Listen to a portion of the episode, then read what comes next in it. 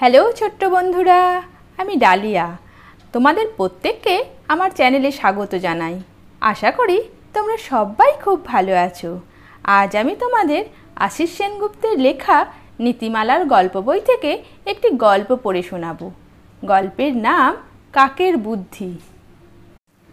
গ্রীষ্মকালের তপ্ত দুপুর। এদিক সেদিক ঘুরে ঘুরে একটি কাকের খুবই জল তেষ্টা পেয়েছিল। কিন্তু নানা জায়গা ঘুরেও কোথাও কোনো জলের খোঁজ পেল না। কিন্তু পিপাসা তো মেটাতে হবে, তাই আবার উড়ে চলল।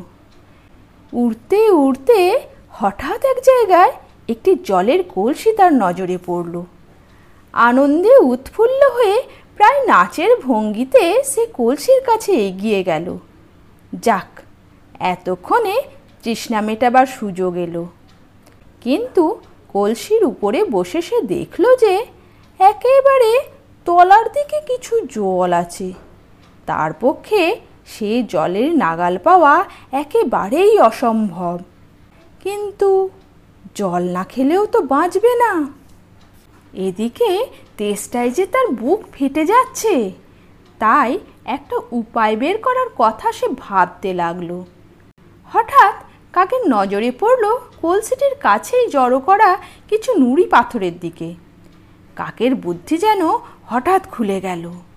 সে একটি একটি করে সেই নুড়ি পাথর ঠোঁট দিয়ে তুলে সেই কলসির মধ্যে ফেলতে লাগল।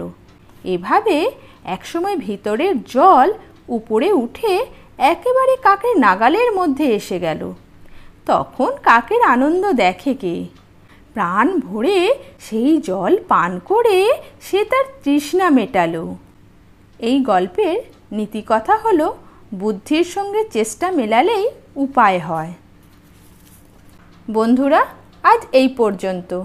আবার অন্য একটা গল্প নিয়ে ফিরে আসব তোমাদের কাছে। ভালো থেকো, টাটা।